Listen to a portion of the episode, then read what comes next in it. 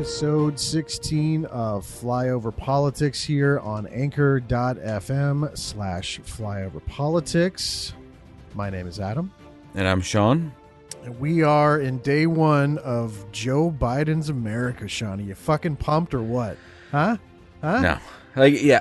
Am I pumped that Trump is gone? Yeah. And he, like, in the most, like, like pleasant way that I could... Like, you just slinked off to Florida. Kind of like, goodbye, everybody. I'm going to Florida. My grown sons are crying over there. Did you see the... the? Yeah, fuck yeah, dude. Yeah, I watched a little bit of the, the speech. So where? So he he had a like a proper speech, which I had queued up. Um, I was yeah. going to play a little bit of it. I didn't watch that at all. Okay, I just so saw the like the crying sons, and he slinked off down to Florida. Well, he did. And then, he did the podium speech, and then today yeah. he took a helicopter. Did he officially leave the White House this morning? Yeah. Okay. So I th- he, oh, I I think so. I thought I saw a shot. Yes, at, he officially of, left this morning. Okay, of the presidential helicopter, um, and then he t- he took that to another location to give his speech where Andrews. Where Okay, where his family was, was crying and yeah. Yeah, Andrews. So so Andrews is where Air Force One, Air Force Two, that's where the wing that manages the presidential uh, everything. So the transport. So like it's funny when if you're ever in Iowa the same time the president, you will know it's kind of a secret. The presidential movements are, you know, kind of a secret. They don't advertise them too much in advance, but when the president comes to Cedar Rapids, they land this massive fucking Air Force plane in the Cedar Rapids, Iowa airport, and then they have they unload the beast, they unload the, the S U Vs, they unload a helicopter, and the helicopter starts circling ahead, and the, the tail of this plane is higher than the tower, and so you can see it from fucking Walmart, and then you know, like, as soon as that fucker lands, you can you see it, like, hang in the sky, and it comes and lands. You see it parked there, and you're like, from Walmart, you're like, oh, president's going to be here in less than three days. yep, yep. No, it's true. And I've, I've watched that. Uh, well, Sean, where Sean used to be my neighbor for those of you, I think we've talked about this before. Um, and we, I, I live, Sean used to live near, uh, the, the airport. So every time Air Force One would visit Cedar Rapids, it would fly over our houses. Um, and yep. the, the last time I, I didn't see it when he was here for the Durade show, but prior to that, I was uh, I was driving home, and they actually extended the Secret Service all the way back to three eighty, um, the exit to to get mm-hmm. to the airport. So I had to w- fucking wait uh, at this stoplight for like thirty minutes because they had to clear his return back to the airport. Mm-hmm. And I just sat there and I I had to stare at a Secret Service dude for about twenty or thirty minutes, and then I eventually was, was not was not talkative. By the way, did not want to talk to me. Did not want to go? Just very. I was like I was like, dude, I live. I'm trying like, to take a left. Your garden to the right. Let me he, go, man. He's like he's like you can turn around. I'm like, dude, I can't turn around because it's I have to get back on the highway. highway. Yeah. And he's like, well, I don't know what to tell you. I don't know what to tell you. And, but it, it was cool though because I I remember I got home. Had a big fat steak. I was grilling on the back. I was grilling in the backyard, and I look over and I see that big fucking Air Force One bus fly. I was like, Jesus, that thing is huge. Yeah. It is just massive. So that was kind of cool to see that. Um, and then I heard Sean like two houses up going, that motherfucker. It was just, nah, just that would have been great though to hear you like in the background. Like, don't fly over my house, you piece of shit. Damn you. But it was uh, it was cool to get that. But um, so there was. Well, today was, uh, there was a lot of people that were very excited about today, so I'm trying to be nice, Sean, but I was like, it's not that, I mean, I, I know yeah. people are very, I, I think people were happier about the fact that Trump was leaving than they were about. There we go. But there were For the a lot same of, reason everybody voted for Joe Biden. Yeah. They were happy about today. Like, but there was Trump is done. Fucking pumped about Joe Biden, though, and I'm kind of like, all right. And there are. And, and I, I, my I, feelings on the matter. Give him the day, I guess, is what I. Yep. I okay. That's what I did. I kind of stayed off Twitter. I didn't interact. I gave As opposed like, to let, previous days this week, we're in Twitter fights. Let them, random let people. them have their day. Let them have their day. Uh, but I, I looked at today, and I was, I was hope like I was hopeful. I was happy that Trump is like officially no longer our president. Yeah. Um. I and and I was kind of looking for this moment to be some kind of feeling. And I didn't get it. You know, I, I was looking for it to be, and maybe it's because I was working, and so it was kind of like, you know, oh, I can watch it on mute uh, next to me, and then I still have to work on this fucking PowerPoint as uh, eight people critique it on a fucking phone call. But, but um, the the my feeling on Joe Biden as president are things are going to go back to the Obama normal, right? They're they're going to go back to a pre-Trump normal, which is what spawned Trump. Right. So the the feelings that, that made people can like congeal around Trump or to coalesce around a figure like that is what Joe Biden, to me, as a politician, his entire life is represented. It's it is a um, meritocracy that he has built around himself, and a meritocracy that they have decided who their peers are going to be. And it ain't me and you, right? No. It ain't Trump voters, right? So the, the, the disaffection that, that people feel from a, a class of people like that running our government is still going to like be the way this is going to be run. Right. Somebody, so, put out, somebody put out a tweet of all the corporate donors that uh, contributed to the inauguration right. festivity, saying, I'm like, oh, God, well, here we go, everybody. It's like right back back and, to the old way we had it before Trump. I mean, and, and and that isn't good enough. It's not good enough for me. It's not good enough for you. It's not good enough for the Trump voters who wanted something different. I didn't like what Trump represented, but I understand the people who wanted something different. Yeah. And thought that he was going to manifest that for them, right?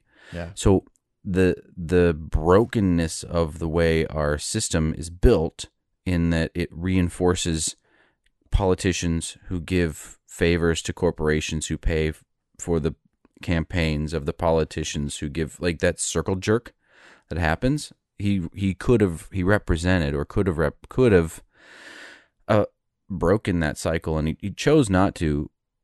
But to a lot of people, that's what he represented. And now we're going back to, I think, an era of some level of decency in the way that our government um, doesn't like go out and exacerbate things. But it's a government that's built to comfort the comfortable and afflict the afflicted. Mm-hmm. And I just didn't get the sense of like excitement about what today represented, because it's still a fight. It's still a fight, but it's against somebody who's indifferent, or I feel is indifferent, than someone who is actively malicious against the goals that I think are necessary for America to thrive. Well, I was just kind of trying to figure out, well, I, I, first of all, I was just like, well, how did we get here that Joe Biden is now swearing in on that Cheesecake Factory size Holy Bible? Um, this is a massive fucking Bible. There was a lot of jokes that it looked like the Cheesecake Factory menu, the it, Holy Bible. It was huge. It was just like this. I was like, at first he sat down and I'm like, what the fuck is, is that? Is it handwritten on vellum? I didn't even I get the background know, of it. Like, where did it, was, it come from? It was, and again, we we knew, you know, that religion was going to be pretty big uh, with Biden, because he's the is he the second Catholic ever to hold yeah. office now? I think so. Because J F K was the first. Um, because yeah. uh, you know, uh, a lot of that was, you know, the mob influence, and how, how the, the whole Catholic faith and that whole, that, that could be a podcast in itself, but, um, but he, but he, he's talked about it. So we, I knew that was going to be part of the ceremony. Um, and then the other thing that kind of caught me off guard too was the, I, I clicked over to the official Biden Harris stream, because they were promising camera shots that the networks weren't going to get. So I was like, okay, I'll watch this on YouTube. And they, the only thing they had really different was you were you would see what was taking place behind the scenes before they walked out. That was really the only difference. Mm. Um, but it was strange. It was like golf commentary with, "Hey, look who's here, Sean! I see uh, former President Bill Clinton." And then and uh, now, and now, now we watch the yes. routine handing of candy very by like George this. Bush to, and here it is, the handoff of the Werther's original. Oh no, I, I'm sorry. It looks as though. Oh. He switched it up. It's a rather festive Jolly Rancher. Quite tasty, quite tasty this time of year, especially with the flurries. Keeps you nice and warm and comfy. Uh, by the way, Joe, uh, fucking uh, your boy Bernie stole Twitter meme world today with his little mittens. Listen, and coat and There, that fucking guy, man. I love. How how do you hate Bernie Sanders after? Like, I know there's a lot of people that actively hate what he represents and like his policies and stuff. But fuck when, him. But when you see Bernie Sanders I, in like a Kohl's coat and the mittens and just sitting there like disheveled, like, can we just fucking get this thing going, please? Like handmade mittens made by one of his constituents. Oh, really? That okay. like yeah, like she's from Essex Junction, Vermont. I used to work for a company in Essex okay. Junction, and I I love the area. And uh, it surprises me not a lick that there's a woman making handmade mittens to give them to Bernie Sanders. Um, but the you're one hundred percent right. Like I, I, I am not the type to build a cult of personality around a politician. I usually think that's gross and a little bit weird. But I'm gonna tell you right now, I don't think there's anything that anybody could say or anybody could do to make me not love Bernie Sanders. Well, I, I memed Sean this week for Sean's birthday. I had to do the, uh, the mine was Bernie Sanders. And once again, I'm asking you to wish Sean a happy birthday donation. Cause that, that also took off during the, the campaign. Um, his, his little video that, that took off and got memed to hell. So he's getting me, he's, they're inserting the, the Bernie Sanders crossed yeah. armed into all these historical scenarios now. Where it's hilarious. The World War Two summit with Stalin and Eisenhower was not as, was it Eisenhower?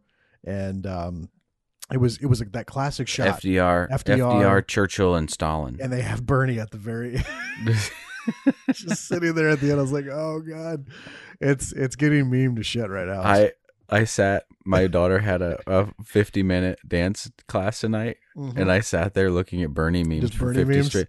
Just just saved. I have like eighty of them saved, oh, dude, and I just texted them all to my boss. Like, they're so you. good. They're Hope so you enjoy fun. this. The, Hope you got data on your plan, bud, because you're getting an ass grip of fucking memes tonight. The uh, the internet is undefeated when it comes to memes, and they just they waste no time. So it's it's great. But it like there's just a love. Like you watch that dude walk down the stairs, and he's there, and to me, it's indicative of someone who's there for the the occasion. Right, there's a marking that happens on that time and on that day that a peaceful transfer of power occurs, right? The most powerful nation in the world, the largest economy in the world. Um, there is a peaceful transition of power, and he shows up for that because that is important. But he doesn't show up with all the pomp and circumstance. He doesn't show up mm-hmm. with this, like, reification of this ruling class being something higher than everything else around them, right? It did come off that way when they were doing the introductions. It looked like rich people getting yes. claps, and it was it was like it was like going to like a fancy dinner, and they're yes. doing introductions, and it's yes. like, and now to your right, and it's like right, okay, it was, and there's this like putting these people up on a pedestal that they have they they have they haven't earned the the to. In my mind, their actions haven't earned them the pinnacle of our society, that they have been, they have created this like spectacle of what this is mm-hmm. that doesn't quite match their public servant status, right? Sure. Their output is not as good. Right. And it's not, the things that they're doing aren't, it's for the pomp and circumstance, and it's to mystify the process by which government works, and that it's this kind of like it, it reminded me of like watching the Queen do something. Yes, where like I don't know yep. all why she does what she does. She comes out with a fucking scepter and like a leopard skin cape and her crown, and she like does a benediction and then walks off, and like no one outside the British Empire has any fucking clue what just happened. But to every British subject, they're like, wow, oh my god, the Queen, wow. That was the most regal benediction I have I ever know. seen from a monarch in three hundred seventy-seven years. From so, like you know, and there's like there there's this like pomp and circumstance, an obfuscation of of mm-hmm. of what they should be doing mm-hmm. by doing shit like that. And so for me, watching that and watching Lady Gaga, whom I like, but watching her walk out and seeing all this pomp and circumstance in her dress, and it was like. Or Hunger Games pennant. And, yeah. Yes, this is Hunger Games. This is the whatever that District One or whatever the mm-hmm. Central District. We're like Hunger yeah. Games, and like, and you're just like, and then Bernie's sitting there like, "Are we fucking done yet? Is this over? Can I get back to? Can I get back to fucking up Mitch McConnell's budget plans, please?" Which, by the way, Mitch McConnell showed up to the ceremony. Uh, Vice President Mike Pence also showed up to the ceremony. Both those dudes. He looked like Mike Pence. Mike Pence. Looked like he had a stick shoved so far up his ass, and Mitch McConnell looked like a dried up used condom. And I just like watching those two dudes sit there and know like that they they're like they mildly. Went. I don't give a fuck. I, I honestly, I mean, so okay, I, I do gonna, care. I'm gonna, I'm gonna differ. Peaceful from you transfer, on this, peaceful transfer of power and all that. But like, they could fuck have been, them. They could have been massive dicks and not showed up the way Trump did. Um, not that it's again, it's there's there's no requirement that you have to be there, but every every adult did it before them, um, yeah. minus the, some of the guys that we talked about way back in the eighteen hundreds. But it's because they buy into the pomp and circumstance, right? Like they're of part of the obfuscation. They're part of that mystifying nature that like yeah. holds them. They are part of the class that is upheld by the shit show, right? Mm-hmm. But that, I mean, so I, I just I was thinking about the whole time, like Obama giving a speech uh, two or three years before Trump decided to run for president, laughing at the idea of Trump ever becoming president and how that came back to haunt him. And then he still had to invite Trump into the White House, have that first yeah. one-on-one, and he still showed up and he still did the fucking exit with, with Trump. He probably didn't mm-hmm. want to do it, but he still did it.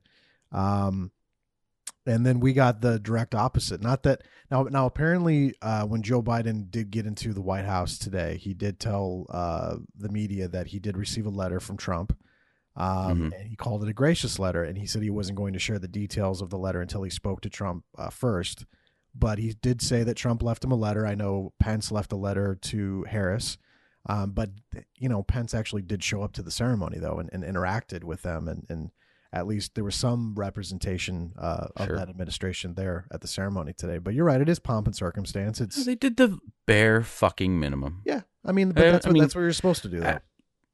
I, I, okay. I, I mean, I'll give him the benefit of doing the bare minimum. Because if like if like in four years, if because uh, again, I don't know if Biden, you you made the prediction, which this leads me perfectly into what I was going to bring up. Uh, two podcasts ago, you predicted that Biden was going to have just one term and mm. that you would you had kind of spelled out a variety of different scenarios. However, I clipped you just saying that for about a minute. And then the response to your comments was interesting because I think people thought that don't listen to this show frequently that you were like a Trump supporter or a Republican because the way you worded it is how a Republican would have talked about Joe Biden running for president and then becoming president. And that, oh, he's probably just going to be there for four years. It's going to be, a, you know, whatever. And everyone's going to hate him and blah, blah, blah. And then we're going to start this, this whole angry process all over again in the next, you know, two and a half to three years. But the response that we got from that clip was interesting. Um, Uh, Ryan Droste, who actually uh, lives here in Iowa, lives uh, just north of us in Waterloo, um, uh, wrote, I, he goes, this is what he wrote back. He goes, uh, regarding Biden being a one-term president, he goes, he's definitely going to be a one-term president because he's not going to run in twenty twenty-four. I don't think it's a secret or a surprise. The more interesting conversation is, will he step down and just hand off the presidency to Harris prior to the end of his term?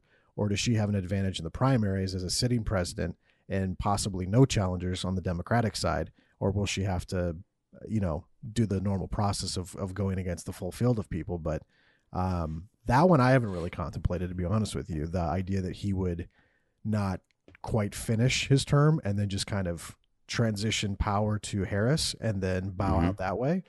Um, that was an interesting one from Ryan. I didn't really think about that because I don't know. Was that anything that was on your radar when you were making those comments? Yeah, I mean, I don't honestly. I don't recall exactly the comments that I was making, but I I don't. You just, you just said he was going to be one-term president, and that everybody that uh, voted for him because they hated Trump was going to the shine was going to wear off quick. Is basically what you were saying. Yeah. Oh, right, right, and the, yeah, okay. So, um, I don't know how he'll leave office. Um, I don't quite think he's got all his faculties there, but Reagan was like knees deep into Alzheimer's by the end of his second term, and there there are reports now that his his cabinet was considering the twenty-fifth amendment on Reagan. No shit. The second yeah. half of the term?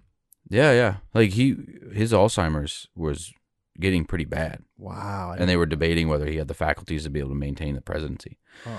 And I don't know whether I don't know what Joe Biden doesn't seem he seems like he's lost a step, but he doesn't seem like he's lost all the steps, right? Maybe he's got a, a couple issues getting words out, but um, I don't know whether it has I can't say is whether it's impaired his judgment, right? There are times when I get fucking tired, and I've been up with kids, and then like the next day I'm like, God, uh, eat your whatever those are in your bowl, just eat them. And you know, I yeah. I can't spit out the word, but it's because I'm tired, right? And he's yeah. like, he's like fucking nine hundred million years old. He's gonna be tired too. Officially, the oldest president we've ever had, right, to date? I don't know. I think I thought, so. I thought Biden was the oldest president we've ever had. Now I think so. I mean, it makes sense.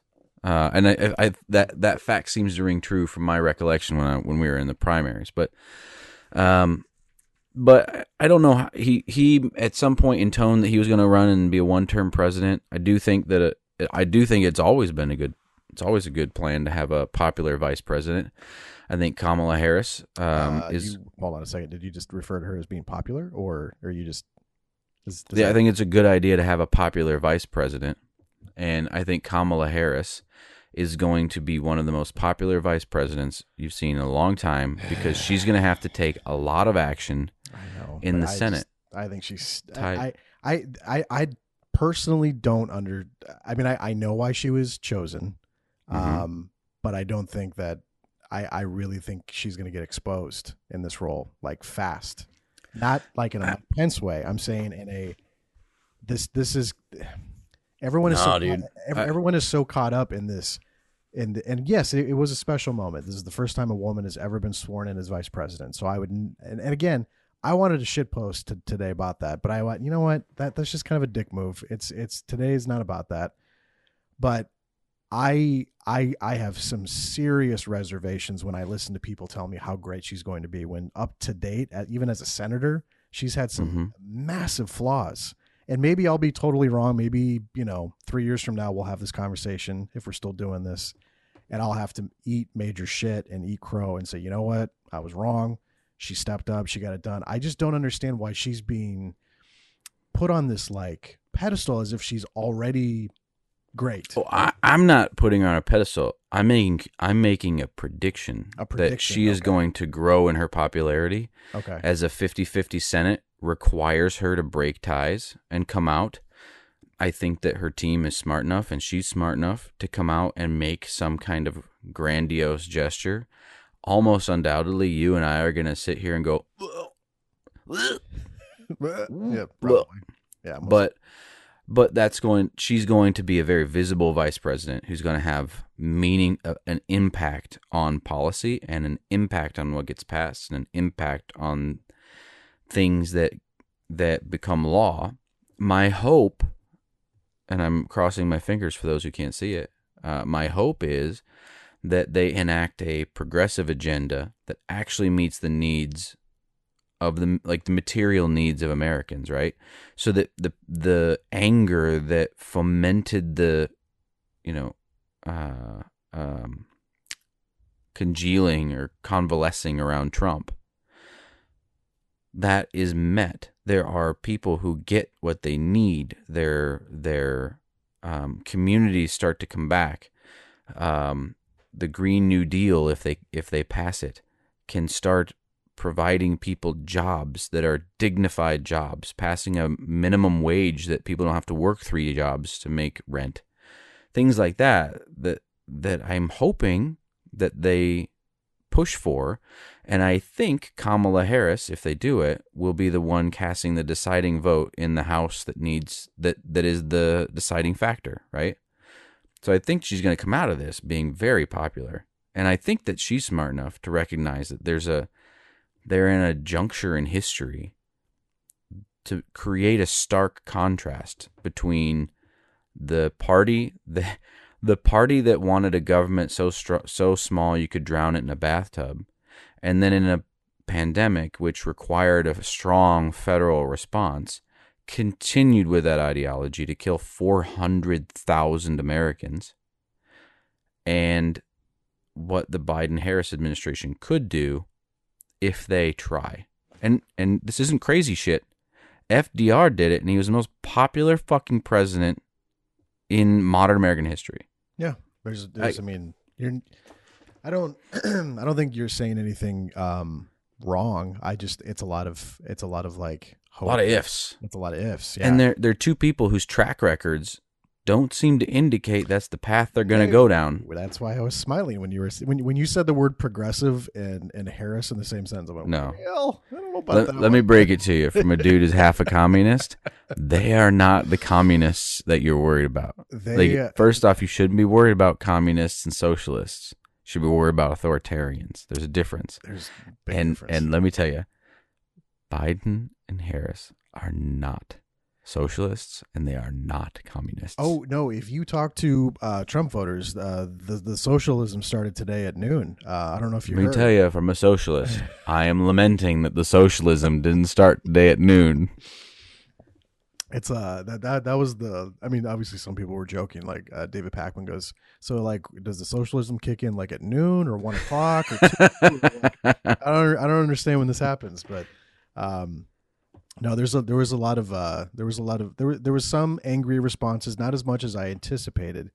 Um, and there's a there's a, actually a few examples I, I wanted to get into, but I wanted to read some more of the feedback to your your Biden prediction. Um, uh, my buddy Tom Van Stone said, uh, replacing Donald Trump with Joe Biden is like shitting your pants and then changing your shirt. So that was so that was a nice response, Tom. Thank you very much. Um, so. The, the, a lot of it was just kind of like off commentary stuff, so I didn't have it as much as I thought. So that's my a bunch bad. of dudes asking about wrestling. No, no, no. It there was it was just kind of like they, they heard what you said, but I, I got the impression that they that they weren't quite sure where you stood, and they were just kind because mm. a, a lot of uh, assumption takes place when people give political uh, opinion, and I and I, I know that firsthand because I'll start to totally like shit on Trump. And someone's like, "Oh, so you're like a full blown Joe Biden?" I'm like, "No, I'm not actually." And then then they then the, the little head turn happens. Like, well, hey, wait a minute, hold on a second. So if you're not this and you're not this, then how are you? And like then it, yeah, that's the uncomfortable concept. What are you talking about? I don't understand how you. It's either it's either blue or red in my book. That's how it goes. It's America. You pick one and then you stick with it. You pick a team like on football. Yeah. If the Chargers are playing the Cowboys, you can't be a Pats fan. It's very true. No, it does feel like the N F L sometimes where you can't uh, – because, like, I'm a Cowboys fan, but, like, I'll I'll still, like, root for people in the N F C East, and that's, like, blasphemy. And if you're – I don't know what Cowboys, any of that meant. It's, it's a division of, of the N F C, so, like, I'm not supposed to like the Philadelphia Eagles. I'm not supposed to like the Washington football team. I'm not supposed to like the New York football Giants. But if they get into the playoffs, I'm like, well, they're representing my division, so I'll, you know, I'll I'll go, go with it. It's fine. But it's kind of like that with politics. Like, you're just not allowed to, you know, dip and dab there. You have to mm. pick the... You got to pick a team. You got to pick a team, and you got to go down with that fucking ship if it's uh-huh. going down. And that's what a lot yeah. of people are doing right now today, unfortunately. They're going to... Yeah, like, speaking of going down... Uh, uh, so... There, there was some funny examples, but we want to listen to. Do we? Do you want to listen to what the, the first Trump farewell speech? What he said? Because apparently you didn't sure. listen to it. Yeah, let's do it chronologically. I mean, it's it's it's you don't have to. So I, I was listening to um oh fuck, it's a guy from Kentucky who wrote a book about Mitch McConnell, and I I'm sorry I forgot his name, but he was on Bill Maher this week. I'm not usually a big Bill Maher watcher, but I had to watch this week because he came back and he had Kellyanne Conway on, and his first. She first, is his first question because she's she's a close fr- uh, personal friend of his, and she's been on his shows for decades now. And the first question that he asked, he and he, he had this shit eating grin. He's like, "So you know, the last four years, uh, what'd you think? Did it go bad or anything?" And he just had this big smile on his face. And of course, she had to give this, you know, her her normal response where she's defending uh, the President Trump, but. um Let, let's go in chronological order, though. But there was a guy on there that was basically talking about on the panel, like, hey, now that Trump's off uh, Twitter, you're not going to see him as much. Bill Maher disagreed. He's like, no, Trump will still find a way to get into the media. And, you know, he'll he'll still he'll still have some kind of a presence um, in, in some form or fashion. But um, I'm going to share this with Sean so Sean can see what I'm looking at. I'm trying to find that book. But it don't matter. Fuck. It's it's. A, he wrote a book about Mitch McConnell, about how evil Mitch McConnell is, um, and he was a radio show host. I forget his name, so my bad, dude. I could look. Yeah. At the, oh fuck, I don't care. The no, guest I, list, but it's not going to change my mind. I hate that fucker. Uh, so this is tr- this was the Trump farewell address. This was not the one that he did uh, today. Um, this is I think he did this the day before. It was uh, Tuesday because it was his last full day. So this is what it, what Trump had to say. We are a truly magnificent nation. All Americans were horrified by the assault on our Capitol. Political violence is an attack on everything we cherish as Americans. It can never be tolerated. Now more than ever, we must unify around our shared values and rise above the partisan rancor and forge our common destiny. It was about America first because we all wanted to make America great again. We restored the principle that a nation exists to serve its citizens. Our agenda was not about right or left. It wasn't about Republican or Democrat, but about the good of a nation, and that means the whole nation. With the support and prayers of the American people, we achieved more than anyone thought possible. Nobody thought we could even come close. We achieved a series of historic peace deals in the Middle East. Nobody believed it could happen. The Abraham Accords opened the doors to a future of peace and harmony, not violence and bloodshed. It is the dawn of a new Middle East, and we are bringing our soldiers home. I am especially proud to be the first president in decades who has started no new wars. Above all, we have reasserted the sacred idea that in America, the government answers to the people. Our guiding light, our North Star, our unwavering conviction has been that we are here to serve the noble, everyday citizens of America. Our allegiance is not to the special interests, corporations, or global entities. It's to our children, our citizens, and to our nation itself. See, it's a lot of the stuff that you were talking about that why people yeah.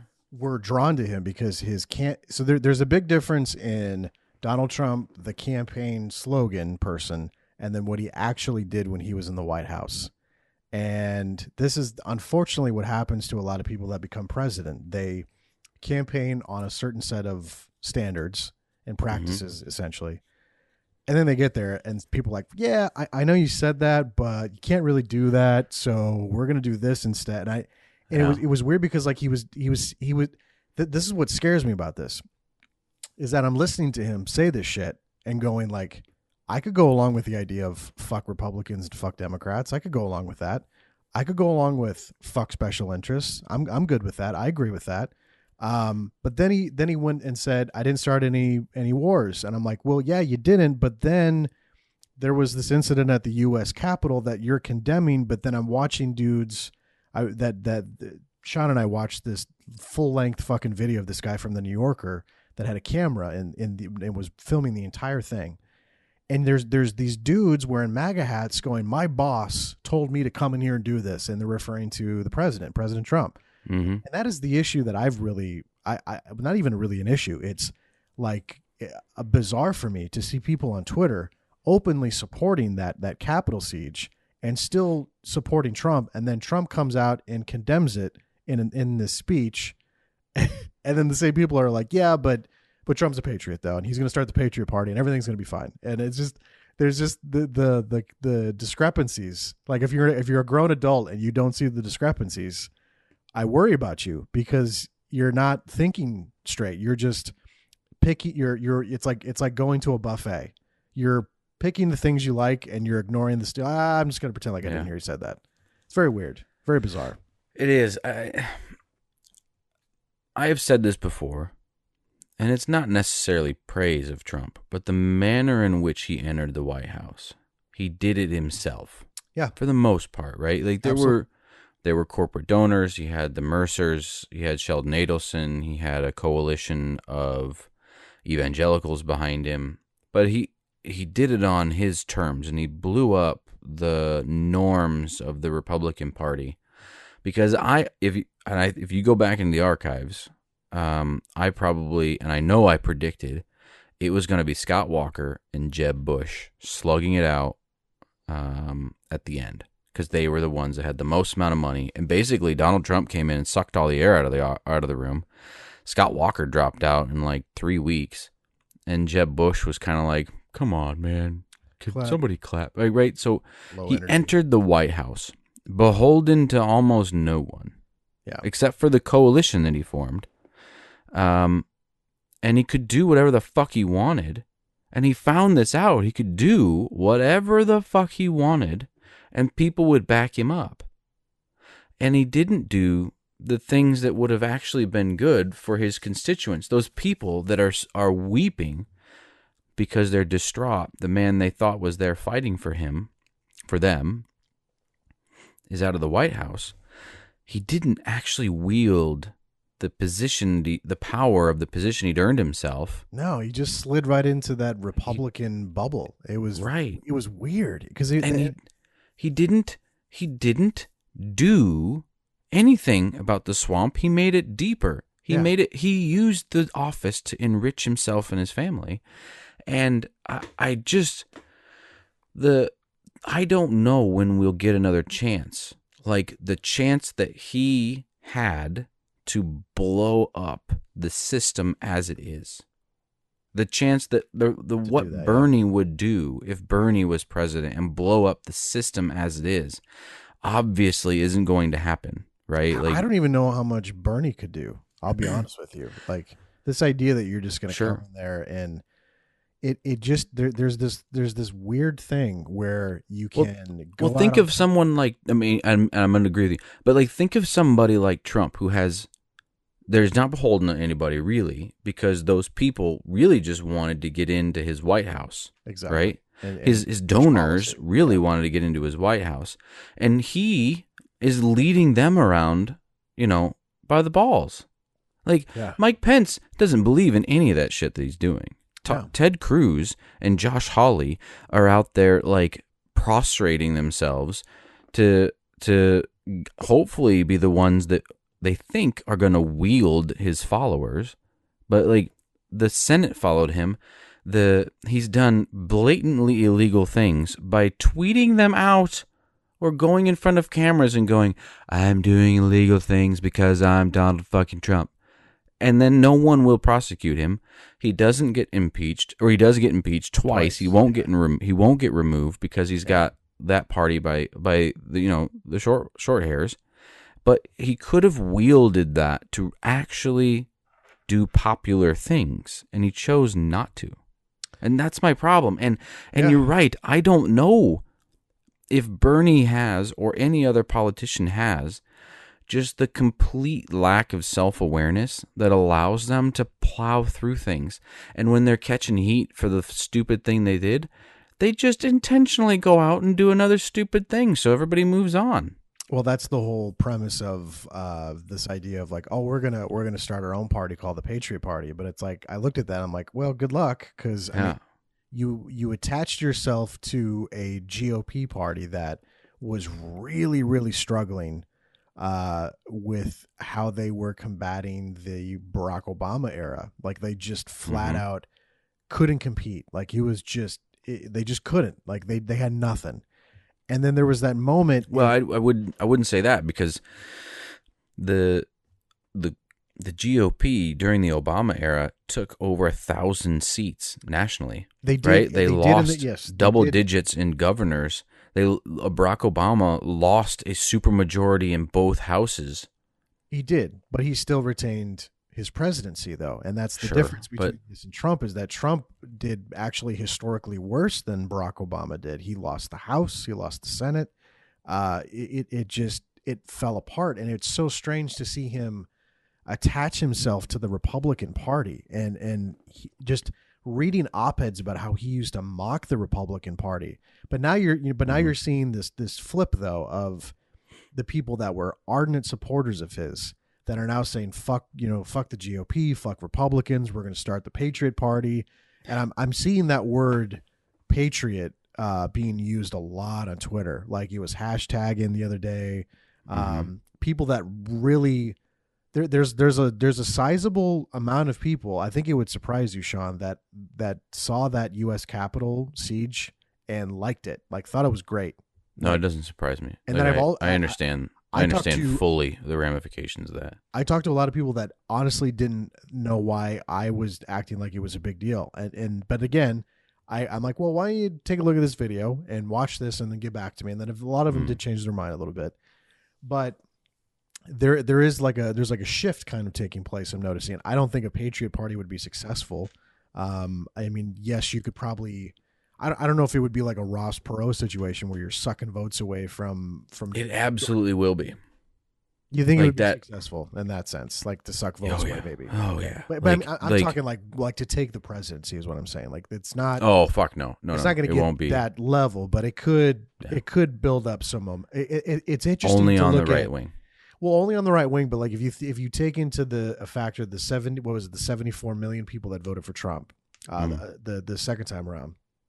Imagine you could get like, I don't know, like forty million of that, fifty million of that. Um, cause, cause you're really going to see the, the true nature of the average voter of I'm, I'm the guy that always votes Republican or I'm the guy that always votes Democrat. And occasionally, well, not occasionally, it's rare when people switch, but there's that, oh, you can't vote third party, Sean, because you're just throwing your vote away. So then when this Patriot Party rises up, if that's what's going to happen in, in the next three years, how sizable of a chunk would that eat out of a national election? Or even as like you were make, making the point, how that would play in with midterms or something. I don't know. I, again, that's, that's to be determined, but there's a lot of people out there that are just fucking, they, they feel alienated by both parties. I feel that way. I don't, I don't identify with just about anything the Democrats are doing right now. I look at the G O P and I hardly agree with anything the G O P is doing right now. But I'm also not someone that would be like, well, I, I'll join the Patriot Party because that sounds dumb. Uh, I, I, I'm in a weird spot politically um, as yeah, but an American the, voter. It doesn't, just because there's a third party, doesn't automatically mean that those who are disaffected by both the Democrats and the Republicans will well, gravitate way. to the third party, right? So if, exactly. like me as a as a socialist, um, someone who has more libertarian tendencies, Um, individualism and democracy. Um, I am not, if a third party comes up, and it's the Patriot Party that's representative of Donald Trump's right-wing reactionary authoritarian tendencies, it doesn't necessarily mean that the third party is where I'm going to gravitate to because they don't reflect my ideology in, in any way, shape, or form. So I, do, I wouldn't say that it's going to necessarily, I, I think it may peel off some of those people who think he's funny, who may otherwise vote for the the Democrat. Mm-hmm. Um, some people who fall into that cult of personality who, you know, otherwise would vote for the Democrat. But I think by and large, he's just going to peel off the G O P base, right? Like the, well, the, the brave, like the, the people who follow Donald Trump because of, because it's Donald Trump, sure, are going to stick with the People's Party. Yeah. And that is a massive amount of the G O P base. And I don't, I, I just, I just, I see it fracturing the G O P and um, giving the Democrats the ability to just kind of do what they want. And I, I don't necessarily mean, like when Joe Biden says, we need a strong Republican Party, it's, he doesn't actually want a strong Demo- like Republican Party. He wants a fractured G O P so that he can do whatever he wants. And I would much rather have the G O P descend into chaos and then the, the Democratic Party split off for a Socialist Party so that the Socialists or the Leftist Party also wield some power and can lend that in a sane way to the Democrats. If the Democrats follow in the footsteps of F D R, we can form a coalition, right? And while the G O P, that's a huge if, but yeah. I, I, but like if if the G O P fractures, the Democrats are going to do whatever the fuck they want. Oh, right, yeah, for sure, absolutely, because they know Trump's going to strut in there and take thirty percent of the G O P base, mm-hmm. and less work for them to do. Yeah, they they can comfortably walk into wherever they want. Um, My, like. That's my concern with it. Yeah, uh, I, may, I, I, I, I honestly feel like this is going to be. I, maybe I'm just overplaying it because of how things took place in the last few months, but feels like in three years, I, I'm kind of curious what conversation we're having. Like, what state is the G O P in? Um, if it's the difference in the four years since the Trump inauguration and now, it's going to be a complete fucking shit show. Could be. I mean, they could complete shit show. They could figure it out. I'm, I'm hearing Nikki Haley a lot. I don't think QAnon's going away. I don't think, I don't think either, Trump's going away. I, I got to tell you, and I was going to save this, but the guy who who organized QAnon on, is it on Reddit? Yeah. Uh, he literally, I'm going to pull up the, the, by the way, this is the one dude that showed up uh, at the New York State. I saw that.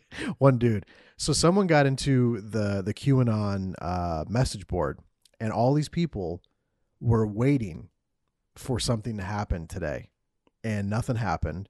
And they were panicking, and somebody got screenshots and was was distributing them over Twitter. Uh, Kevin Roos, at Kevin Roos with two O's, um, was posting screenshots of this. Mm-hmm. The Ron Watkins, who's, I guess he's the admin of QAnon's uh, message board, mm-hmm. uh, he pulled the plug and told followers to go back to your lives, and that we gave it our all. Now we need to keep our chins up and go back to our lives. And he's done. He's out. They There was a thing I saw here. Um, that the uh, QAnon, the, the the how this all started back in, it's in October twenty seventeen on the four chan thing. Um, I always think of the lady on C N N. She's like, "What's this four chan thing?" And I it got mocked on, on YouTube. But when that when that started, and then the Q stopped posting things right after the election was over, and just went just went quiet. And I, I know I it. it Maybe maybe it keeps going. I don't know, but like, I I sent Sean a text uh, like last week. It was right before, uh, it was right around the the Capitol siege happening, I think, and there was this like text thread that was circulating, and it caught my attention uh, at my place of business. Because uh, a person that I work with knows I follow politics and goes, "Hey, what do you think about this text thread?" And I sent it to Sean, and I said, "I'm thinking about putting this on Twitter." And Sean talked me out of it, and I'm glad Sean did, because it was really dumb. And it was essentially asserting that Trump was going to sign the Insurrection Act, and that they were going to channel an announcement through the F C C and "Don't panic when you when you hear the emergency broadcast system going off in your home and on your phone, and everything's okay, just stay safe and stay in your home." And and I I, I texted back to Sean going, "I don't know how I breathe the same oxygen as these people, and I live on the same planet as them." And I'm looking through these threads, Sean, today, and there was people going like, "But they said this was going to happen. They said that the that Trump was going to sign this act," and that that th- there was legitimately people, Sean, that thought today that with all those people gathered at the inauguration, that like Hillary Clinton was going to get arrested, and mm-hmm. that all these people were going to be taken away in cuffs that are a part of like these pedophile rings and and all these things. Fucking Alex Jones, of all people, on his show on InfoWars said, "This is dumb. I'm not talking about it anymore. Everybody that was associated with QAnon was wrong. They kept saying all these things were going to happen, and they didn't happen. I'm done with it." When Ale- when you lose Alex Jones, yeah, that's that's pretty. He's just mad that the grift got out of his pocketbook. That's all. Probably he wasn't able to make money on it. But no, I hear what you're saying. Um, I just don't, I don't think know it's a thing anymore. I don't know how these folks could create for themselves an universe in which that story is true. And I don't think that they have a, a solid understanding of how the federal government works. Of course they don't. That, that it is not this like secret cabal of, it is a little bit of a secret cabal of people, but it's not this ultra elite amount of people who, for whom every plan goes well. It is a shit show of a massive organization that can barely tie its own shoes. And so uh, to keep secret massive efforts like this, um, is it's just completely impossible. So this this scenario is implausible, right? Of course. Um, and and not to say that some aspects of it, like uh, Jeffrey Epstein was an alleged pedophile yeah. and owned a sex trafficking ring, yeah. um, ran a sex trafficking ring, and may have been um, actively working for intelligence agencies. That may all be true. It seems like it, I'm relatively convinced it is. And it is also true that Hillary Clinton, Donald Trump, Bill Clinton, and a shitload of very famous people all got their photos taken with Jeffrey Epstein. It doesn't necessarily mean that all the Democrats, like, like you, you, these, the I don't know how this universe gets created. Well, that's the problem, is that there there are times where you will find validity in some of these crazy fucking things. Yeah, that's and then yeah. people will use that as ammo to say, well, if that happened, then why can't the this kernel be possible? Of truth at the bit, yeah, yeah, and. and And that's what makes it dangerous, is that, yes, occasionally yeah. there will be moments where someone will crack through and, and find the truth and expose that truth. But that doesn't mean every fucking yeah. thing that you're reading on the internet. I mean, that that text thread had a link to like a so I mean, yeah, it was weird. It was crazy. Right. It was, it was straight crazy. Nuts. It was the, nuts. The, the my frustration or my my fear, though, is like my interactions on Twitter are with people who are assholes or well, that's um, want to argue. It's Twitter, right? But like, there comes a level at which like you're you're getting into uh this QAnon universe. That the more you argue with the QAnon universe folks, the more entrenched in their beliefs that they come, and there's no outward, there's no lifeline for them any longer to escape mm-hmm. it. Oh, yeah. And so that was my that was my like do I like would I really like making fun of QAnon folks? You bet.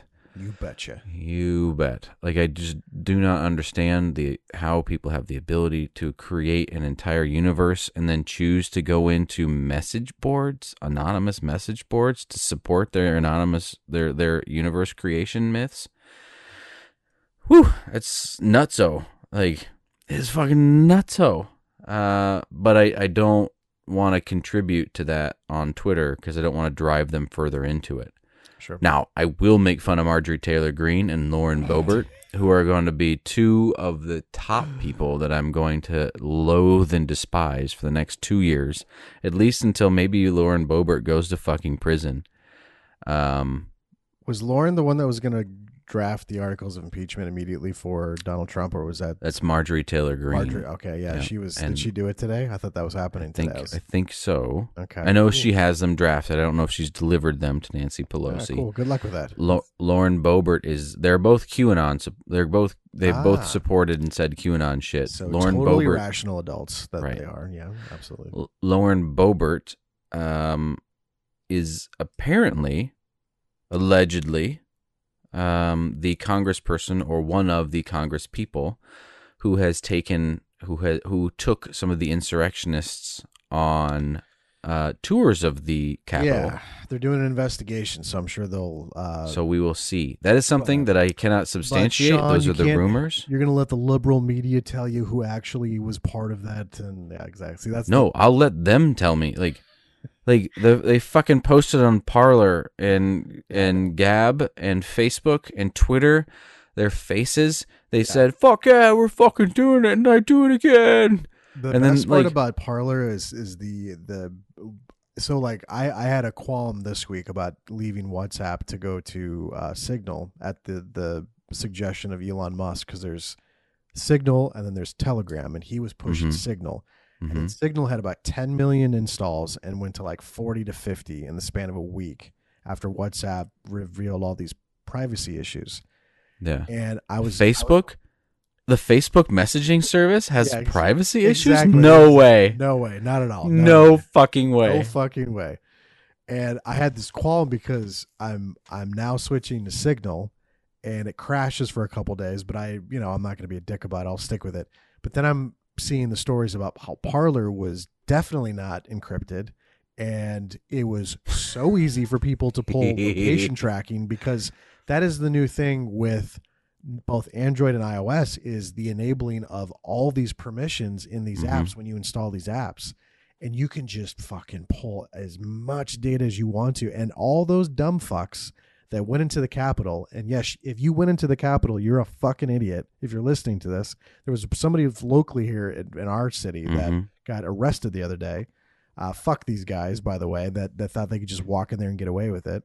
Um, I, I know their stance is, well, they're, they're, they fucking work for me, so I could walk in. It's like, no, you can't walk in there the way you did. There's a, there's a big difference between Sean coming on this podcast and telling me that he went into the Capitol and demanded to have like a meeting with somebody versus what those fucking dumb fucks did, uh, yeah. you know, a couple weeks ago. But that's besides the point. I'm loving the fact that whoever was in charge of Parler didn't think that encryption part through and just essentially created the easiest tracking system for the uh, law enforcement. I mean, like literally. And if you and and if you were verified on Parler, you had to give them your social security exactly. information. Exactly. What a bunch of fucking idiots. I mean, they th- this idea that they didn't know what they were doing. Like when when when I saw all this shit in Twitter that day, I was like, these dummies are just geofencing themselves for the yeah. rest of their lives for, for these these criminal acts that they're committing. Yep. And they and, and they legitimately didn't even think about it. Didn't even cross their mind.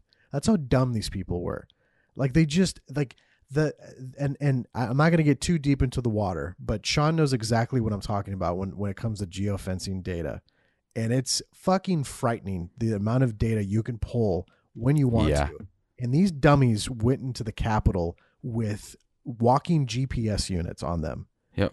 And posted. Not only, not only like, just so you know, it's not like a phone was detected in this location. It's because you have your phone and they know on open source data that you have double opted in or yeah. you've given your permissions or you signed it all away. Like I have a, a, a friend and I do business development. It's a client of mine that, that they have three hundred different fields of data they can populate based on your open source information that's tied to the geolocation of your phone at your home. So they know this device that's putting off this data information has stayed at this address for more than a few nights. This is probably their home. What's that address? Here it is. Here's the address. There's a credit card information. There's his name. And then they start tying it to everything else. So it's like skip tracing, but then they have this neat little pile of shit. And then you can use that data for whatever you want. But also, it's all open source shit. So it's not hard to replicate that for no, law enforcement. No.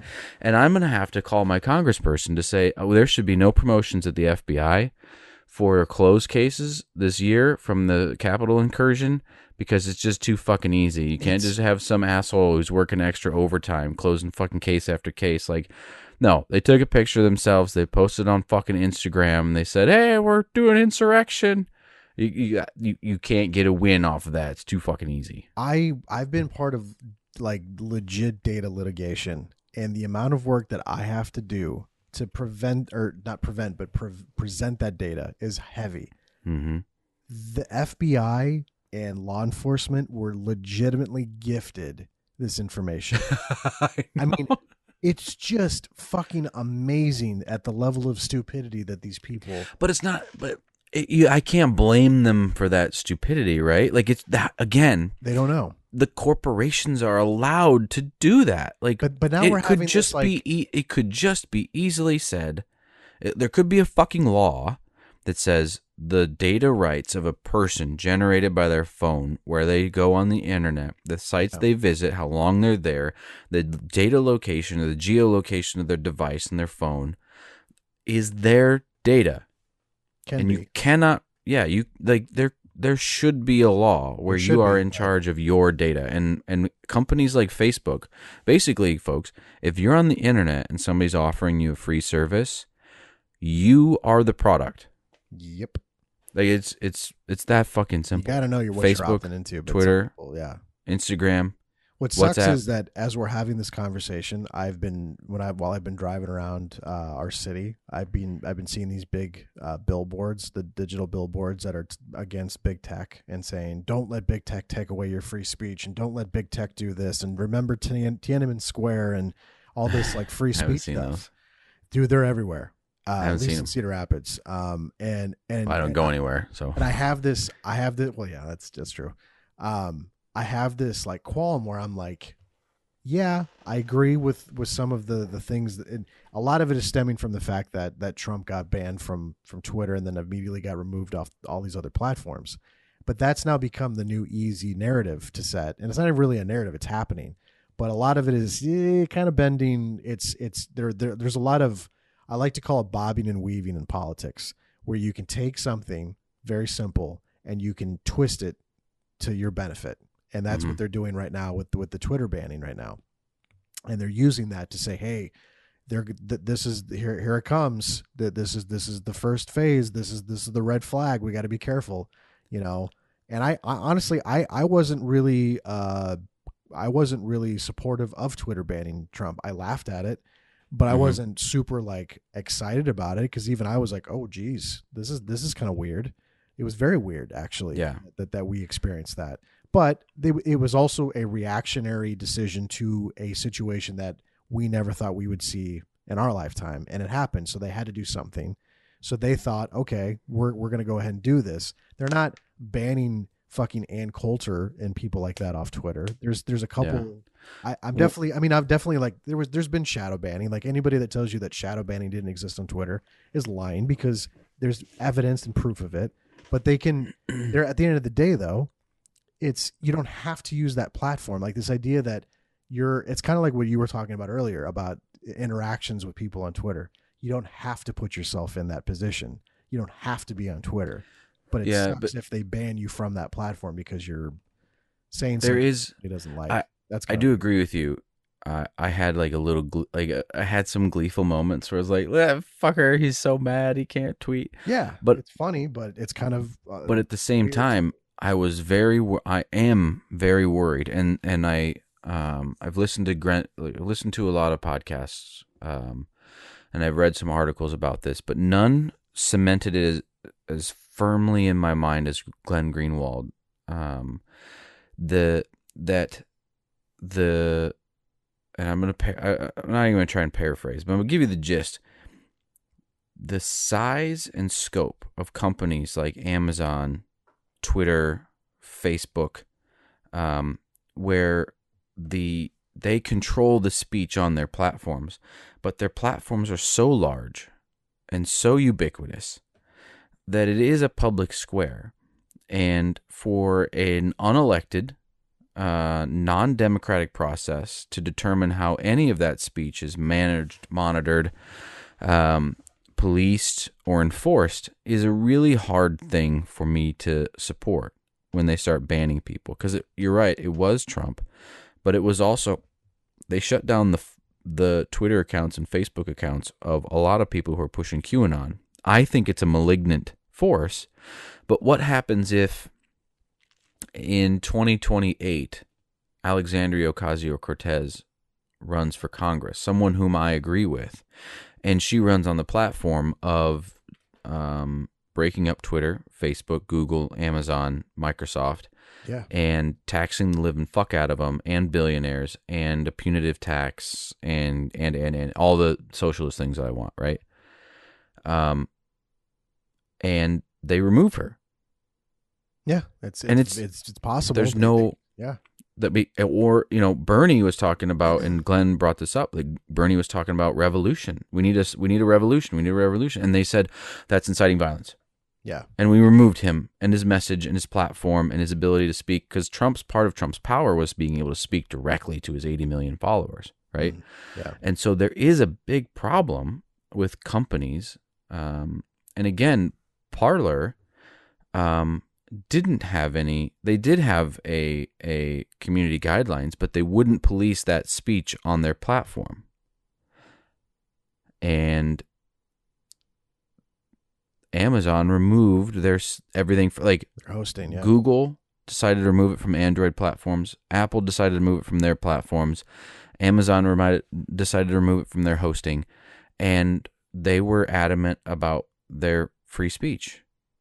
Right, that that they were going to allow that free speech on their site, and it just so happens that conservatives were using it, and so yeah. there is a problem I have with the way that these that these companies are allowed to grow in their power to become the arbiters of free speech outside of a democratic process that yeah. we have set up as a as a country. And while I enjoyed in a hedonistic little way the, the like the like laying knowing like Donald well, he, Trump's he so mad his, his Twitter's gone, right? He built his presidency around it. So I mean that He did. The tool he used to build his presidency, I like enjoyed the fact that he lost it. Yeah. But also it's a it is it is Scary. And we didn't hear much from him for the last week, right? No. Almost nothing. And that's what that guy on Bill Maher was putting but, out. He's like, now that he doesn't have these platforms to just say whatever the fuck he wants, we're going to hear less and less of him. But is that a... Should we be cheering for that? No, we should not. I mean, I, I the, the, the, the corporations um, who are built to protect their own interests... Because it wasn't until their interests were coming under threat that they start to censor Donald Trump, right? And um, I think I think they censored they censored Marjor- one of Marjorie Taylor Greene's accounts, and she got it back. But the you cannot trust corporations with power, and just because they did something that I think is I think is good, doesn't mean I should trust. Or I, I think, sh- I, I, I take that back. I don't think it's good, but something that benefits me that I think is at, at like my core, I think is a good thing that Donald Trump isn't able to incite the violence that he was going to incite or incite the mob in the way that he likes or is able to. That doesn't mean it's good overall for corporations to have that level of power. It's creepy. Yeah. Right. Like, like what, Um, the Daily Stormer is a, a white nationalist neo-Nazi website, and GoDaddy like kicked them off their servers. Like, I mean, they kicked them off their servers, so they said you have twenty-four hours to take your shit somewhere else. You're not coming here. Yeah. Um, Amazon removed Parler, right? Like they just shut down their entire business. So what happens if your business is um? What happens if your business is telecommunications and you're you're providing a co-op in which the city owns, or the, the inhabitants of a city or the or customers are co-ops own, you know, part of the telecommunications industry in your area, and it provides gig up, gig down uh, service like uh, South then, Slope, yeah, like Cedar Falls to, Utilities, yeah, and, and Amazon decides to destroy you. Or they decide to maybe filter content for you, uh, right. where you could technically get around it with a V P N, but if you're not aware of how to do that, they could start to say, you know what, Sean, I don't think it's a good idea for you to be going to this QAnon message board, so I'm going to go ahead and, and just add that to your filter, so you can't you can't get to it yep. anymore. Socialism is damn. Socialism is damning to America, or the People's Party is damning damaging to America. It, the corporations being able to decide that they're the arbiters of what is, is or is not good for America is not good for America. And that was the and I think they should debate, be broken yeah. up. Yeah, the F C C debate that kind of rose up a few and, years ago. That was yep. exactly what it was talking about. It was like, yep. no, you're not going to fucking tell me what I can do and can't do on the internet. And it's and uh, Section two thirty. I think it's Section two thirty. Of the laws that, that the G O P is wanting to erase right now. So, and again, this is uh, an explanation from, from Glenn Greenwald and uh, Zephyr Teachout, that Section two thirty should apply to people who promote media, mm-hmm. right? Or, I'm sorry, Section two thirty should apply to people who carry media. So if I have on my platform... um. a post that Adam makes, and it's about QAnon, and it's completely insane. I'm not liable be- that Adam posted a QAnon post, but if I use my algorithm and I shove Adam's QAnon post to Joe Rogan listeners, I'm now liable for promoting Adam's insanity to yep.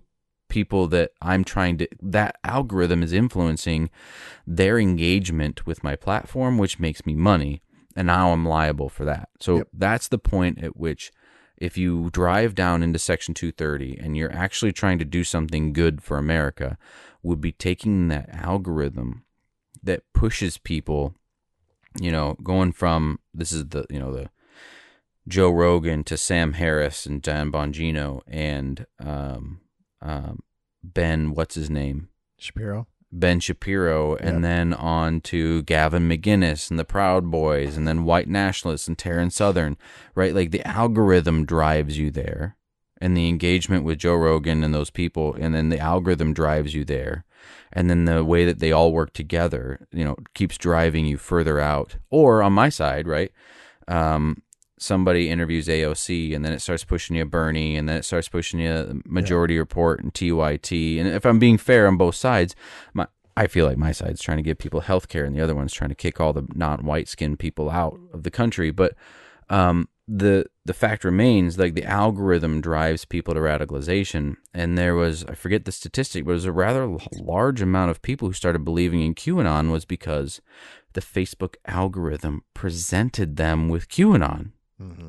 Right? So um, breaking up big tech and stopping them from pushing things out on an algorithm, making it available, like it's still available.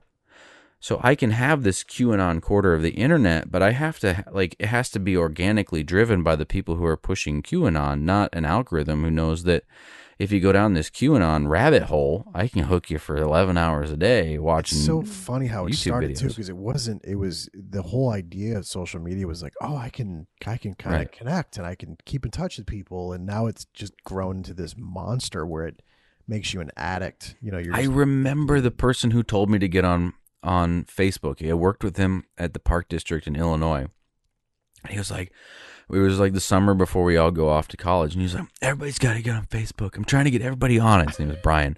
He's like, I'm trying to get everybody on it so we can all keep in touch. And I was like, man, fuck that shit. I'm going to go to college and I'm going to have a great time. And I got on it and I got addicted to Facebook. Just like See, everybody I got, else. I got, I got duped with the exclusivity of Facebook and that you yeah. couldn't have a Facebook account unless you had a college email.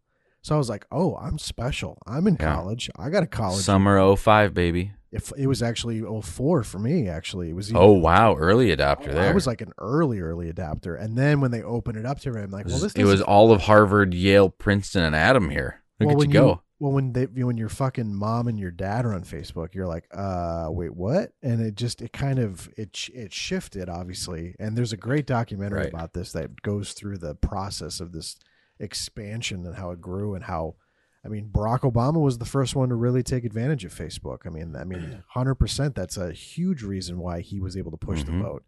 But it has grown into this weird thing, uh, and and now now they're trying to figure it out. But it is going to be interesting. I, I do like that you made that point about big tech with like A O C, because right now it's a G O P talking point, but mm-hmm. four years from now, it might be a progressive talking point. And then you're going to have right. progressives and conservatives agreeing on a topic, but maybe the conservatives will switch their, they'll go, ah, actually, no, we don't. Because they, they just can't, they can't force themselves to agree on anything right now, but it's going to be interesting to see if that flips or if that stays the same. Um, yeah. Cause it's, it's a concern.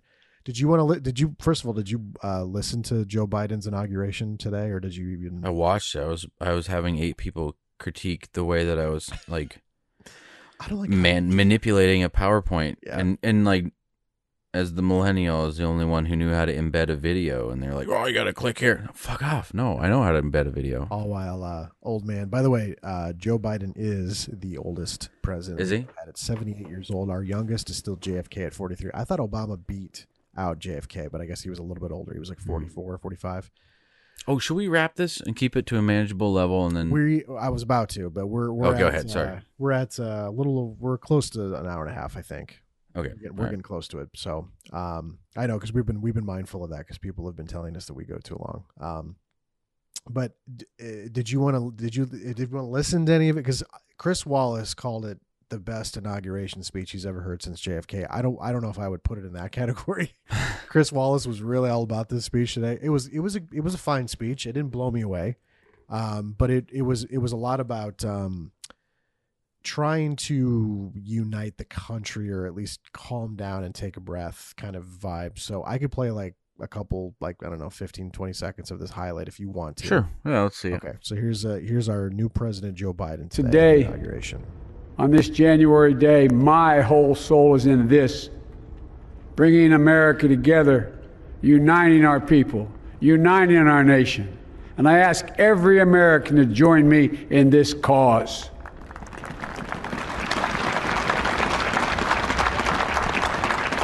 Uniting to fight the foes we face: anger, resentment and hatred, extremism, lawlessness, violence, disease, joblessness, and hopelessness. With unity, we can do great things, important things. We can right wrongs. We can put people to work in good jobs. We can teach our children in safe schools. We can overcome the deadly virus.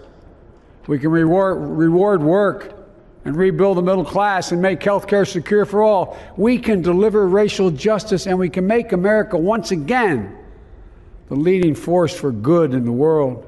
So it was a lot of this stuff. Um, wasn't uh, wasn't wasn't you know, a terrible speech by any means, but it was a lot of the, you know, we want to unify. I, I did. I'm trying to remember who said this. Um, somebody was referring to, they they called it thinly veiled wording in his speech that was basically saying, if you were a conservative and you were supportive of this, like, you know, you know, Patriot Party kind of shit that we were talking about, this like, mm-hmm. you know, law, you know, like it, it you know, you, you could describe it in a bunch of different ways, but that he was intentionally targeting those people and saying, like, get fucked, essentially. And if that's the goal, then why would I want to, you know, why would I want to listen to, I mean, again, you know, the, the people that, that I didn't, I don't know. I didn't pick that up. I mean, I that just was, felt like it was the constant, like just that little bit was the constant, like, aspirational message of empty platitudes, yeah, with zero track record of performance, or next zero track record of performance, to actually stand up to the forces in America that are keeping us from having that, right? Like there's, there was nothing there that was different from the twenty-seven thousand people that were running for president, meaning like meaningful, meaningful difference, right? Like Pete Buttigieg could have given that speech. That may have been a fucking Pete Buttigieg campaign trail speech in like Iowa or New Hampshire a yeah. year ago, right? Like I'm, I'm just unimpressed by platitudes like that. If maybe if he'd come out, do you think it's if he'd come he... out and said, after the shit that we've seen, and we just had Section two thirty discussion, if he'd come out and said something specific, like, after the shit we've seen with Section two thirty, we have got to stop the divisiveness. We have got to stop the people who are ma- who are manufacturing these crises in our media and in our in our uh, uh, social media companies. We have got to go away from Section two thirty. We have got to blow up Section two thirty for people who have algorithms that push you to the extremes of the internet to get you hooked there, to get you uh, continuing to engage with their platform so that they can make money off of your angst, off of your worry, and off of your data, off of your everything they can hoover out of your life. We're going to stop that. Like, if there was specificity of yeah, where he's going to go, yeah. like, then I'll listen to it and I'll give it any kind of time of day. But like, I just don't have a time of day for the Joe Biden type speech. It's like, we have to do better and be good and have nice things and be nice to one another. And I, I we're wonder, Americans, so I that makes it, us better. I wonder if it's just because people were so used to the the Trump uh, style that to hear, because someone joked like, wait a second, is the president using complete sentences right now? Like, what's going on? Yeah, but if you're fooled by that, fuck, man. Like, I know, I would be. You're like, if if someone's fooled by like, oh, Joe Biden uses complete sentences, he's a fucking king, yeah, man. I know. But come on, I know. You gotta, you have to think a little bit deeper. You have to analyze a little bit deeper for like, yes, he is saying, go fuck yourself, poors.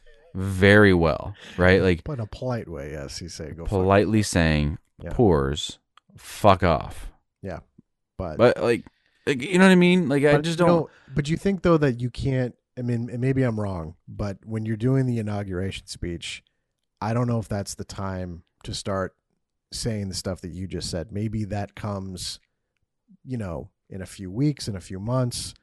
Uh, but I don't know if, and, unless, you know, like you said, though. It, but you can you can manage, you can massage that message in a way, sure, that does both the bringing together, because I'm pretty sure it doesn't matter what political ideology you are. You can look at a bank who charges you for access to your money and say, fuck you. You can look at the social media companies, because everybody knows what they do, right? Like, it's no secret. You can look at the media companies who are constantly buying up more and more and more and more and more and more and more to have more control over the media narrative, to have more leverage and persuasion over our politics.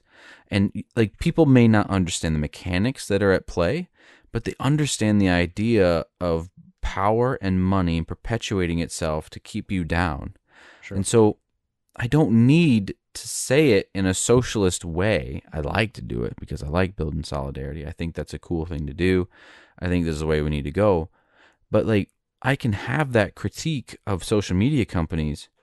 And if we if we have like a bit of our Section two thirty clip, and you want to clip that and put that on Facebook, I guarantee we'll have feedback with people going like, fuck yeah, Sean's number one Trump supporter in, in Iowa. Like, nah, nah, not so much, man. Not so much. It, doesn't it kind of scare you, though? Like, you will have a hot take and people will just, uh, he's he's a Trump guy. He's got to be a Trump guy. It's like, no. no. But but you can have a nuanced opinion. Yeah, you can. And just, and the analysis of what we see in the world, I can have the same analysis of what we see in the world of the media's broke, social media, tech giants own our comp or our corpor our corporations own our country.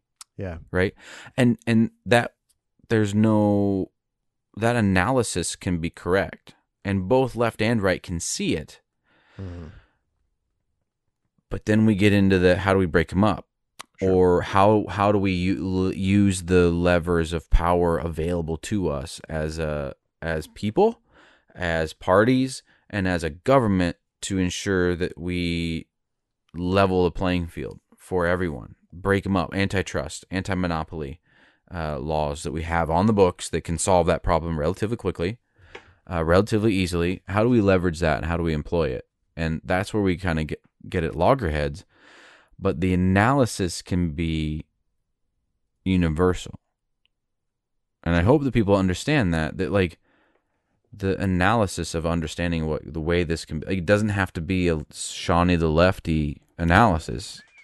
The, I may have said it, but I'm just, uh, I'm just imagining like a little Shawnee the lefty puppet that just kind of pops up like, I'm going to talk to you about the Communist Manifesto today, and then just hello friends. Hello friends. Hello friends. Let's talk about Marxism.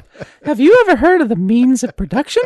Or have you looked at history as a as a uh, conflict between the haves and the have-nots? How much money would it cost me to make a Sean the Lefty puppet and just have it constantly in the background of my? I I, I might have to invest in just have the little Shawnee the Lefty puppy pop up, or puppy the puppet. Uh, I have to share this with you before we close. So Chris Wallace thought that was like the greatest inauguration speech ever. There were some people on Twitter, believe it or wow, not. Wow, but just so you know, um, sorry. Between one hundred fifty dollars and four hundred dollars, according to Etsy.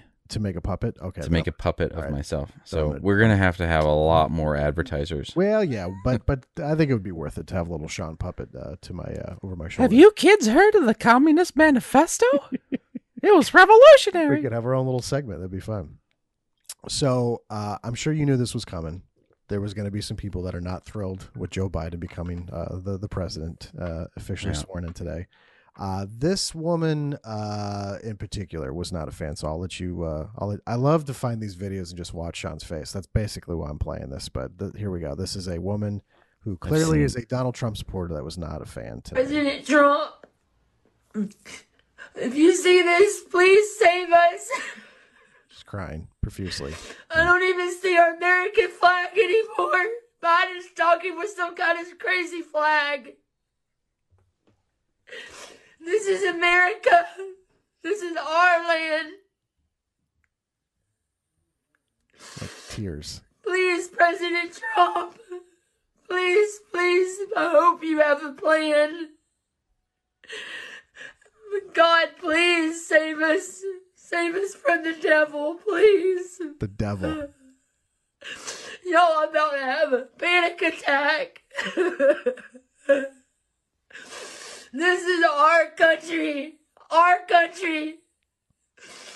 This is awful. God, please save us, please.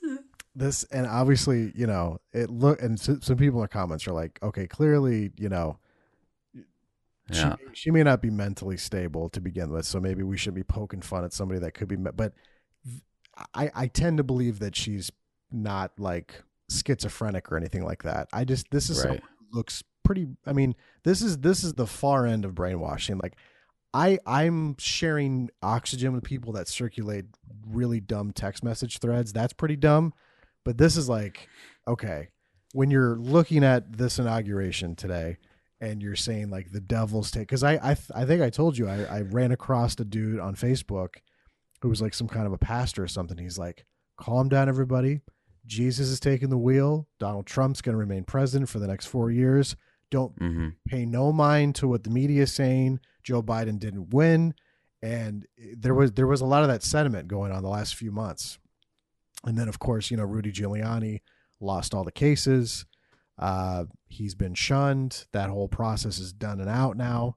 Um, but you're seeing this stuff though. And like, I, I was watching this and I was like, whew, this is an easy one to make fun of. And I definitely did. I went, hey, they're not handling it well, but it's like, wow. Like that's, that's, a, that's another level of like, I can't, like, like you were upset obviously when Donald Trump won, but you weren't yeah. screaming into your smartphone that the devil was, no. you know, I, I have, I have a, a and we kind of, we, you and I spoke about this right before the podcast started a little bit. I have a, a, a bit of a duality of reaction in, inside myself of sure I wanting, wanting to be very badly to gleefully dance in front of these people that their harmful, awful ideology lost and that they're losers. And I want to scream it and I want to laugh in her face as she cries. You want to dunk but on also, it. I want to dunk on them. But I, I don't think that that's productive. No. And it doesn't help what I'm, what I want to build in the world that is a, that is a world more full of love and understanding, of solidarity. I hate you, by the way, because you're starting to fucking rub off on me, and it drives me nuts. Because I love it. Yes, that's the whole point. Can I tell you something right now? As and I'm, we're gonna close with this. I retweeted this video earlier today, laughing, going like, "This person's nuts. They're they're citing the devil," and then I'm rewatching it with you again, going like, "Oh, this isn't good. This is this person's unwell." And then I and I I went from the mentality of I want to make fun of this person to maybe maybe we need to not do that. Like, but here, here's like, the thing: if to... I if I hearken back to our discussion with Ashley Van Orney on our last podcast, where she yes. was saying that it it is polite to talk politics at the at the table. It is sure. polite. Like, it is not a third rail. You have like, I want this woman to have someone in her life who comes in and comforts her and says, "What's what are you scared of? Like, what is it that Joe Biden represents that you see in Joe Biden that you think he represents Lucifer. That scares you like yeah. this? Like, what what is it about the Democratic Party? Because the thing about the Democratic Party that scares me is they're feckless assholes who have no understanding how to wield power and have an inability to wield it against people that are their donors, right? Like that. But like, what are you scared of? Because like, let's have a conversation about historical reality, or let's do some research outside of eight chan, right? Or wherever you've been getting this. Let's talk about that. Let's help you work through these emotions because they're real. I can see that you're having them. Just because I feel that they're irrational doesn't mean that they're there. And I want to spread that love and solidarity to help you feel more at ease with the fact that Joe Biden's probably going to do almost literally nothing. And it's not going to have, the only way it's going to have a, an effect on your life is a negative one where a corporation fills that void. So, So let's let's bring it back, and I want somebody to be there to help her walk, work through it. And so, like, there is a bit of me that wants to dunk on them, and and if it was somebody who was um, more like the horns guy yeah, from the, yeah. from the like, Senate, like I would dunk that. on that motherfucker so hard. But yeah. I've never seen this woman before. No, she's not I, been offensive to me. And no. just because she believes this stuff and she's generally distraught about it, I have a little bit more soft-hearted reaction There's to her. A big difference between the dude that wears the Trump flag as like a cape. Versus the Q shaman. Yeah, the Q shaman. Yeah, there's there's, cause yeah. there's there's some of those people. But, I mean... Now, if you show me a video of this woman like lighting a cross on somebody's fucking yeah. porch, yeah. like I will have a very different reaction. Oh, but this is the sole, this is the sole time that I've seen any information about this woman, and she's having a real hard time, a real well, emotional she moment. She posted it to the I, internet, so she wanted people to share with her. So that's the other thing too. It's like she kind of no, put this out there, so I don't feel that she did bad. Did it to but, herself, but yeah. also she did it in the vein of being distraught and like grasping yeah. for something. And She's I want looking, somebody to be there to help, help help her ground. It's yeah. that those emotions. It's a cry for help, and and it, it sucks to see. I mean, cuz you're right. I It's I, cry for help. Fucking socialist wants to answer and comfort her with like a little bit of love and socialism, and she's looking. To hug me. She's Get she's the looking for away from me. Right, yeah. she's looking for somebody to shoot me in the head, and I just I want know, her to have a better day. I know it's it's uncomfortable. All right, we're gonna close on that one. It was Sean starting to fucking rub off on me, and I hate it. It's gross, but I I can't to, tell you how happy I am. I wanted to. I'm, I'm telling you right now. Oh, I, I can't tell you. Give it another had, year. Adam's gonna be a commie lefty like me. I had no. Uh, no, I definitely don't think that's Adam's gonna be a corn commie. I put it on. Put I it can, down now, folks. I can promise you, I will never become that that left as you. Because that's what I said. Just, that's what I said eight years ago. We haven't gotten into a lot of like because I, f- I have a feeling when we finally do that Tulsi episode, you're not gonna like some of the stuff I say about the left because it's, it's pushed me away that. from the left. It's like you gotta do that soon. It dramatically shifted me to the middle, if that's even a thing. But, um. I had every intention of playing that clip and dunking on it, and as I got thirty seconds in, I had this like, oh, like fuck, fuck. But oh well, I tried. I because that's I, I intentionally find these things going like, oh, Sean's gonna fuck this. I have to play this, and then oh well, it. I gave I gave it a try. I gave it a go. All right, we will be back soon. Um, I know our our uh, episode posting's been a little erratic. We just, with the Capitol thing happening, and then we wanted to time up something with the inauguration taking place today, yeah. and then we'll we'll get back into kind of more of a regular rotation. We're going to have some people on from different states to talk about the election. Um, Sean's done a lot of research too, which I feel bad about because we need to dive into some of that stuff that you've done. Some you set aside. Some yeah, time. Wrestling, solidarity, solidarity. Yeah. Yeah, but we both have full-time jobs. I just got a new job, a f- new job at my existing company. So now, you know, like everybody, I'm doing three jobs because I never got rid of my last one. That's how it goes. Um, we got kids. So yeah. uh, do us a favor. Go to anchor.fm slash flyover politics. Or if you're on your whatever podcast app you were listening to, just give us a rating. It better be five stars or Please. we will find you. And we will play Jay and Silent Bob music. Well, we kick your ass. We will uh, use that big tech algorithm against you, and then we'll uh, we'll find it's you. It's doable. Yeah, it's I mean, very, it's illegal, but doable. It's very doable. It's very doable these days. But do it. Like, share, spread the word. Uh, we would love that. We'd appreciate that very much. Absolutely. We would appreciate that. So all, all platforms. Love and solidarity to that QAnon woman. But if yeah. you don't like and share this, we will find you. I know. We just did like a massive right? shit. So I'm like, yeah, we want right. to be all like happy and healthy and that, but fuck you at the same time. It's two sides of this coin.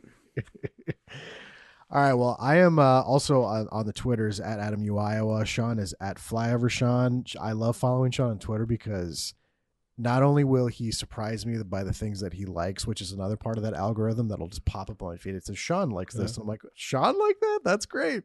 Like these random memes, but you'll also see Sean get into these, these like random arguments with like random dudes. And I love just, I don't know why I, I love it. I, I just sit there and I'm like, oh, Sean's arguing with this guy. That's great. I want to watch it. It's just, so I just, I just read the whole thing. And I'm like, ah, just, it's, it's, it's a good time. So, Uh, I, I usually just do a lot of shit posting, so that's it's, it's we're a little different on Twitter, but that's that's what makes it good. So he's at Flyover Sean. I'm at Adam U Iowa. We will be back soon, uh, and as always, I will let Sean close this show the way that he does best.